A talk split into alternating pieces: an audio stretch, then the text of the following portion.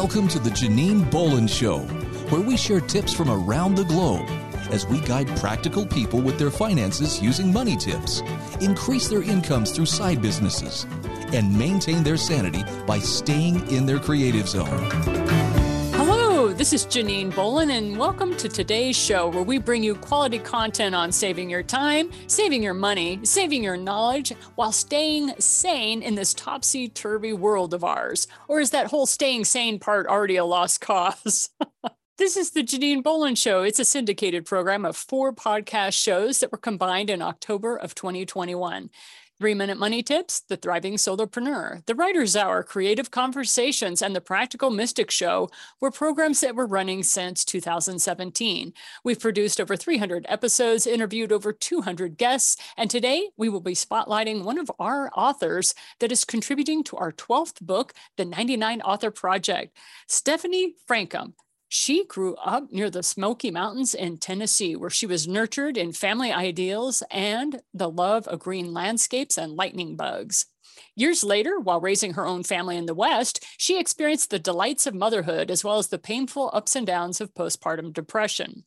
Seeking purpose to overcome the depression, she earned her bachelor's and master's degrees in the early morning hours, which positioned her to found a nonprofit organization for women to strengthen the family. After stepping down as president of her nonprofit, her family's mental health concerns began to increase. One day, while visiting her chiropractor, he mentioned a recurring thought that there was a self help book she needed to revisit. She did so, and she promptly saw the effects of her changed mindset. She went through mindset training, became a mentor, and began holding events and found answers to support her family's health. In five months' time, she had published her first book, From the Embers Five Steps to Rise to Your Potential, that shares the tools she adopted in her own story. And she co authored another book, Collective Brilliance Spark Ideas, Build Faith, and See Your Ministry in a Whole New Light. She and her co authors worked so well together, they founded and assisted publishing company called Rooftop Publishing to help others leave a legacy that they'll love. Stephanie has become passionate about inspiring others to live, create, and publish their own transformational stories through her personal development coaching, writing coaching, and rooftop publishing. She loves a gentle hike, a tandem kayak with her sweetheart, games with the family, and finds peace to be the most desirable emotion on the planet. Welcome to the show, Stephanie. Thank you. I'm so excited to be here. Well, I think it's only fair to say that we have known each other for a few years. You and I were both uh, getting our master's degree at the same university, George Wythe College, and we not only saw each other in classes, we saw each other teaching yes. as we were working on our degrees. So that was back in 2002, 2004, and wow, that's been that's been a hot minute, hasn't it? It has. It has so much since then, right?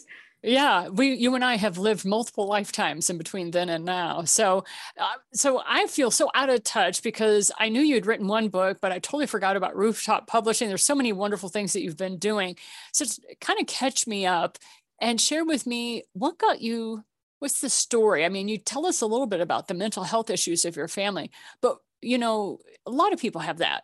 It doesn't mean they write a book so, what was the trigger? Help me understand. What was that trigger that got you into writing your book? Absolutely.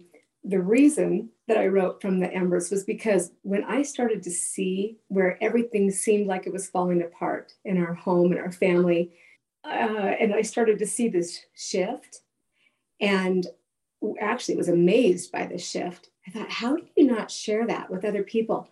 So, for instance, I had been about 10 months without a car. And in our whole marriage, I had never been without a car. We had four. My husband would drive to work in one. My son owned his, but we were paying insurance. And my daughter had one, but she was living out of town. So car number four was mine, and it was broken. And it was 10 months. And I began reading that book, and I started thinking, are you kidding me? Did I actually create this because of my bad mindset? Because every time somebody would go into town and they'd say, Hey, you want to meet me for this, that, or the other? Then I'd say, No, I can't because my car is broken. Or I can if you come pick me up. but because my car's broken. So I just continued to affirm that over and over that I don't have a running car. So when I changed that and I thought, oh my gosh, I'm done with that. I choose to have a car and just felt grateful as if I already had it. The very next day, my son's car broke down. And I thought, okay, I read about this. and it was, okay, I am going to be feel like things are changing so that I can get what I need. Things have to change for that to happen. So I felt grateful. Next day, my daughter's car got a flat tire and she said, I don't even think it's worth fixing. And again, I'm like, yes, yes. and so it was on day five. My best friend called and she said, Stephanie, I have got this car that we have been driving back and forth to work. It's all freeway miles um, but it's getting up there a little bit. Would you guys like it for like a thousand dollars? Like what? So within like maybe 45 minutes, I had a car and I even had a thousand dollars sitting in my drawer that my son had not used for something he needed the day before. Wow. So yeah. So how do you not share that? Total right.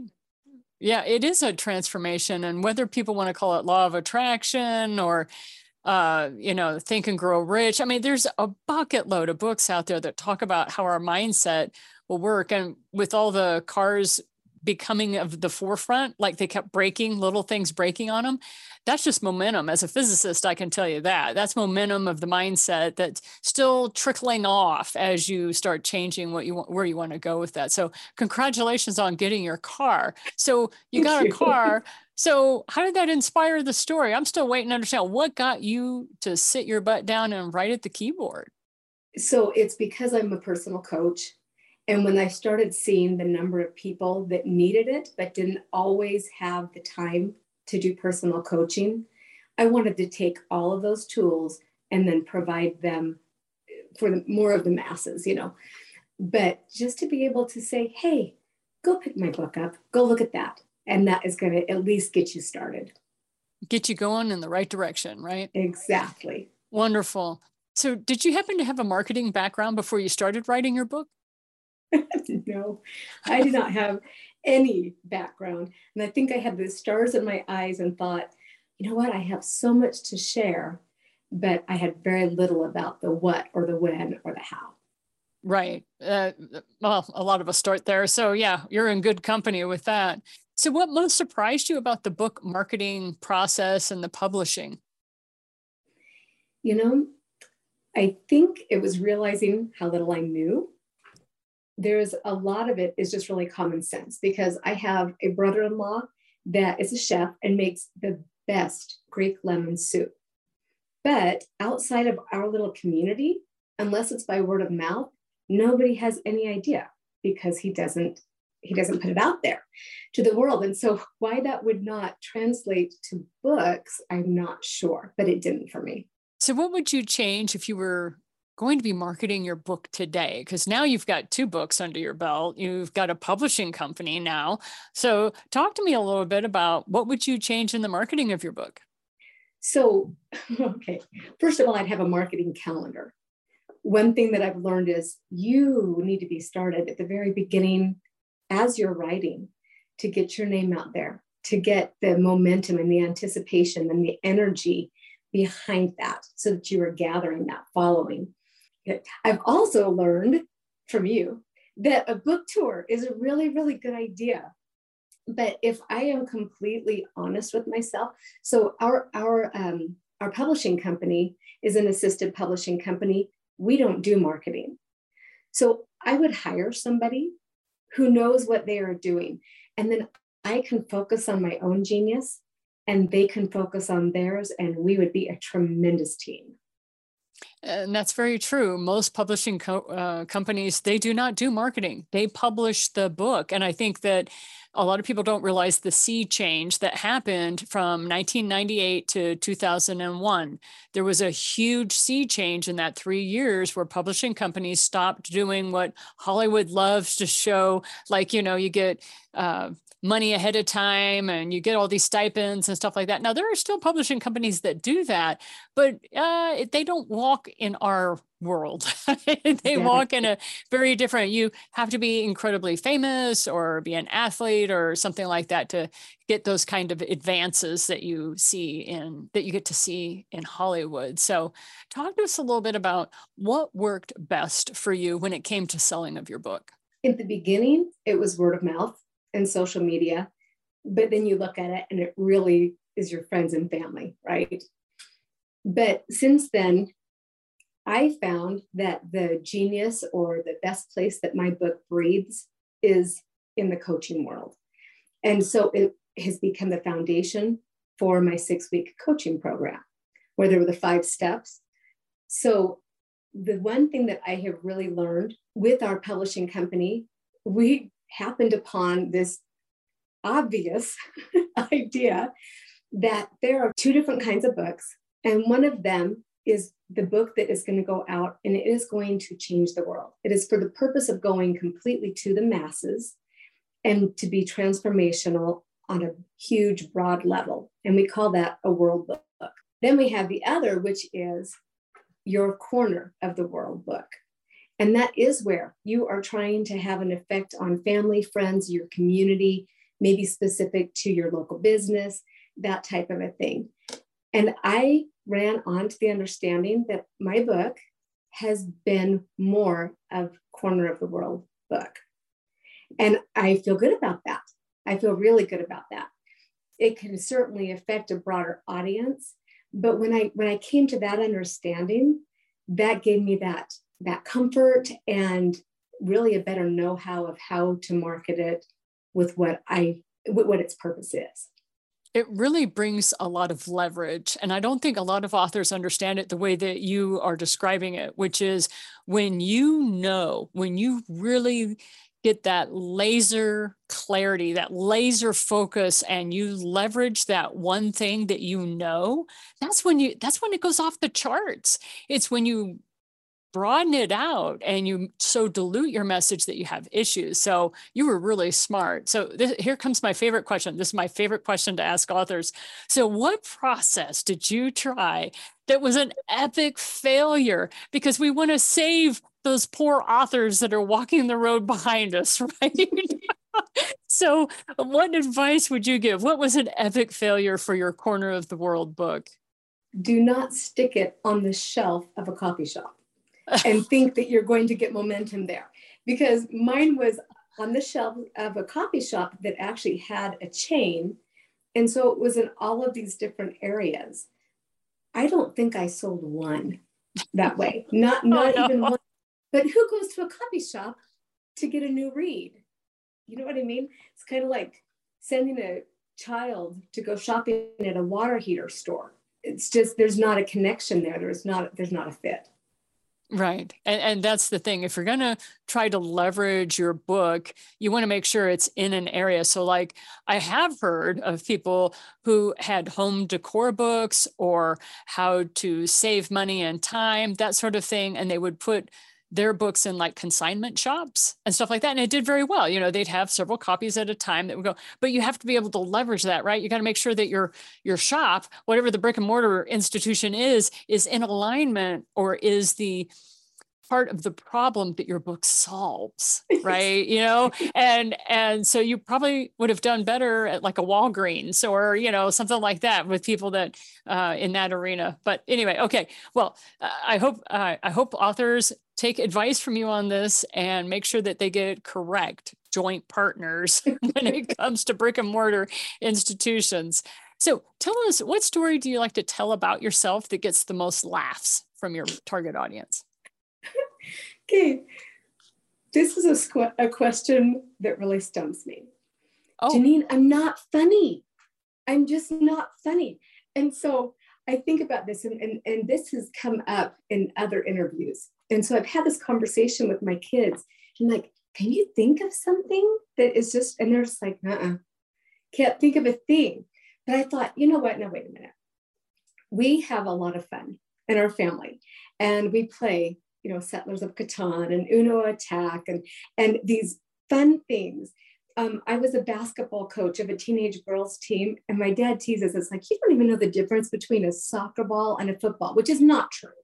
But he loves to tease me because I'm not athletic. So I have these ridiculous things. But this year for Halloween, I'm dressing up as a queen bee because my husband is a is a beekeeper, and all of my grands are going to dress up like bees. So I'm like, That's you know great. what? Dang it, I can have fun, and I tell really stupid jokes that nobody laughs at.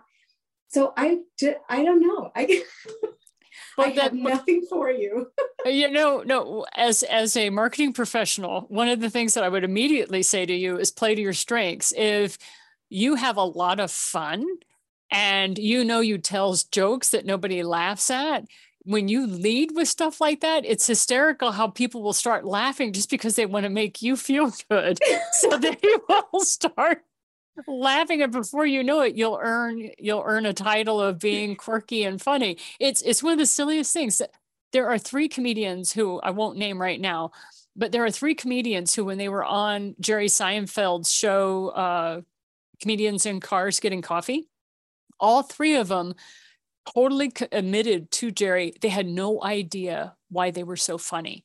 they just knew the other people found this funny when I do this, and this is funny when I do that. And so I, I went, oh my gosh, they're like Stephanie Francom you know you don't you get people to laugh but you don't you don't know why. And you think you're not funny you're just being you. So all i can say is you just keep being that queen queen bee for halloween and have your little grandbabies all as your little worker bees. It'll be a hit. You'll love it. So you well thank you. joke? i do. Uh, let's hear it's your so joke. bad. it's so bad and my kids still don't think it's funny okay there and you probably heard it but there's two muffins in an oven and one muffin says to the other muffin dang, it's hot in here. And the other muffin says, ah, a talking muffin. Okay, I'm sorry. I, mean? I, think that's great. I think that's great. I laughed for so, half an hour after I first read it. When you first read it, you're laughing, and people are around you going, you know, that's really sad. You know, that's that's a really sad thing that you're doing there. And I think this is the thing as authors, we have to be quirky because who else gets up at 3:30 in the morning and starts writing to themselves about worlds that they're building in their head. I mean, come on now. We're not normal people. So as long as we will accept that about ourselves, we'll be fine. Okay. Well, moving on on marketing here. Um, what is the biggest change that you've seen in yourself since you've started marketing your book? So we have to remember that I really didn't market it. So if I could just tweak the question just a little bit and ask what's the biggest change that I see in myself since I started showing up in the world to share my message, it would probably be twofold. It would be the compassion that I have developed and the confidence. Because the more that I have compassion, the more that I share the message, and the more that I see the shift in them and see their joy, see their happiness, see their progression, then I gain confidence in being able to help them and to, oh, just to watch them show up in the world causes so much joy. So I just have confidence that my message matters. That is awesome. And the thing I like to share with people, and not just Stephanie, but definitely to you listening, and that is if you were driven to write a book, that's because there were at least five people out there wanting the answers that your book has. And this is something Stephanie and I have talked about when she first started mentioning her rooftop uh, publishing. Is it's something that she and I deeply believe in that if you actually take the time and you crank out a book there are people there that have been praying for it to come into existence because it's going to solve a, a, situation for them. So, thank you, dear author, for not only listening to this podcast, but also for writing your book because it was needed. And with that, Stephanie has five tips that she likes to give authors about selling their books. Tip number one make sure you know if your book is a world book or a corner of the world book and then don't beat yourself up about the marketing if your book is for your own corner of the world, because leaving a legacy for those in the world, in your world, is invaluable. I wish so much that all of my heroes that have already passed on had left a book behind for me. Tip number two share your book writing journey from the beginning. Let others on social media and LinkedIn and so forth, let them be a part of the process. They'll become invested in your message and your success from the beginning. And then you have increased that anticipation. Tip number three get training or hire someone who knows how to help you market your book. Let them do what they do best so you can spend your time in creativity. The process will be more efficient, the results will come more quickly, and you can spend your time in your own genius. Tip number four don't try to be somebody else. Now, what I mean by that is that if you want to stand out, don't try to be like every other author out there. Yes, you can learn from them. Please do. Look, look around, do your research and see what they have done, and then build on that. Let that be a catalyst for you finding what is really you. Authenticity is attractive. And tip number five stick to your branding. Now, what I mean by that, okay, my personal branding is a blend of professional with a little pop of fun. If I had only one word to describe it, it would be light. My photographer did a great lifestyle shoot that could capitalize on that and showcase that. But my book is called From the Embers Five Steps to Rise to Your Potential. And my cover was very, very dark. And think ashes and soot, and, you know, this little tiny green plant coming out of that darkness. And I hated it for four years. I hated it because it didn't represent my message, it didn't represent me, and it definitely did not represent my branding. So I finally, finally thought, you know what? I am going to change this. And so I had my designer put something completely different together that I am so in love with. I'm right in the middle of the tweaking. I have it on, I have the new cover on my website, but it's not even on the book yet. And I have, so I have both that are out there. But I would just suggest stick with your branding and your marketing so that you feel you have integrity with yourself and with your message. And those are my five. Thank you so much because I knew you'd have them ticked off for people, especially since you've been working with so many other authors on their books and you've been able to see how people can get encouraged away from their core message just because they are releasing so much control to other people because they think they know better. And the honest answer is you really do know what you like. So stick with what you like, test it, for a couple of years if you're not getting the traction you want then go to other people's idea but start off right start off with your own with your own tip on that so talk to us a little bit about what you most misunderstood about becoming an author you know you'd think from my story that it was all about the marketing but what i misunderstood even more was the editing process and I, I think that I came in there and I thought, okay, the rough draft is done. That means I must just be minutes away from having this ready to go and we can just get it printed next week, kind of a thing. And that was a sad, sad coming to a realization of mm, no, that you are basically at the beginning of the process. And it's a good process. It is going to be so much better because of all the holes that you miss when you become passionate about something, then you have all of your background, years and years and years, years of understanding and, and misunderstanding and interpretation that you just assume that the reader already understands. And then the editor picks it up and is like, I have no clue what you were talking about. We've got to tie this idea together and this idea together. And that it takes a huge amount of humility to be able to go in there and it's okay but the end product is going to be so much better so that the audience will understand. And that's what it is. We get so wrapped up in our heads and we're writing something at 4 a.m. or maybe my night owls, you know, you're the only one up in the house at, at 1 a.m. and you're still writing. Uh, we're so much in our head. We, we make connections and the editor looks at that in the cold light of 10 a.m. in the morning and is going, what? were you doing here? Because I could not follow your quantum leap. exactly. And that's some of the comments that you get. And it's like, you're going to have to tie this one together for me.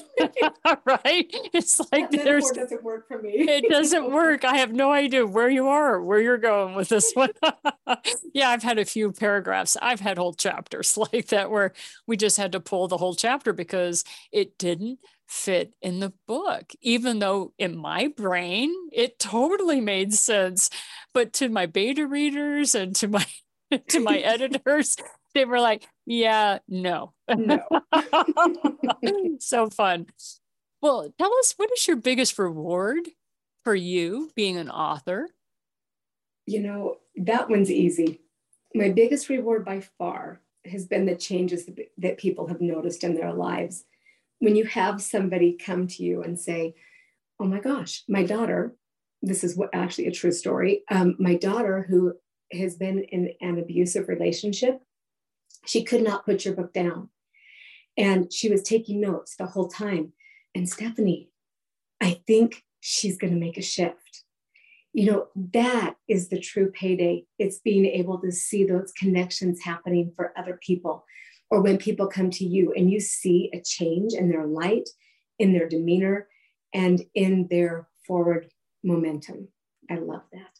I, I agree. I, I, call those author paydays because yes, it's like this is why I went through the process was for these people. Yeah, it's a payday. Um, so if somebody wants to find out more about you, Stephanie, what's your website? Where do they go? It is stephaniefrancom.com. And I, do I need to spell it out or are we good? We're good. I think people okay. are going to find it for you. And so I just wanted to say thank you so much for being with us today, Stephanie. Thank you so much. It has been delightful. And that's it. Stephanie's answered our questions, and we've got more information in store for you. Make sure that you visit her website, stephaniefrancom.com. And I want to say thank you again today for being our spotlighted author.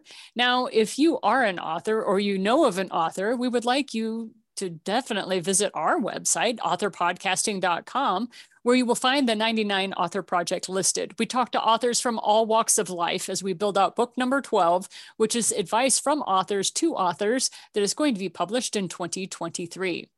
And this is Janine Bolon signing off with you today, and all of us here at the Eight Gates that produces the Janine Bolon Show. We wish you a wonderful week and encourage you to get your message, your story, or your knowledge out into the world and make it a better place, just like these authors are doing that we're interviewing this year. We'll see you again next week. And until then, you just keep sharing what you know with others. You keep shining that light that is you. And don't forget to go out today and just do something for yourself that is just plain fun. We'll see you next week. Thank you for listening to The Janine Bolon Show. Be sure to subscribe to our show notes by going to thejaninebolandshow.com, where you'll find additional resources as well as the opportunity to sign up to receive our program in your email each week. Be sure to visit our sponsor at the8gates.com.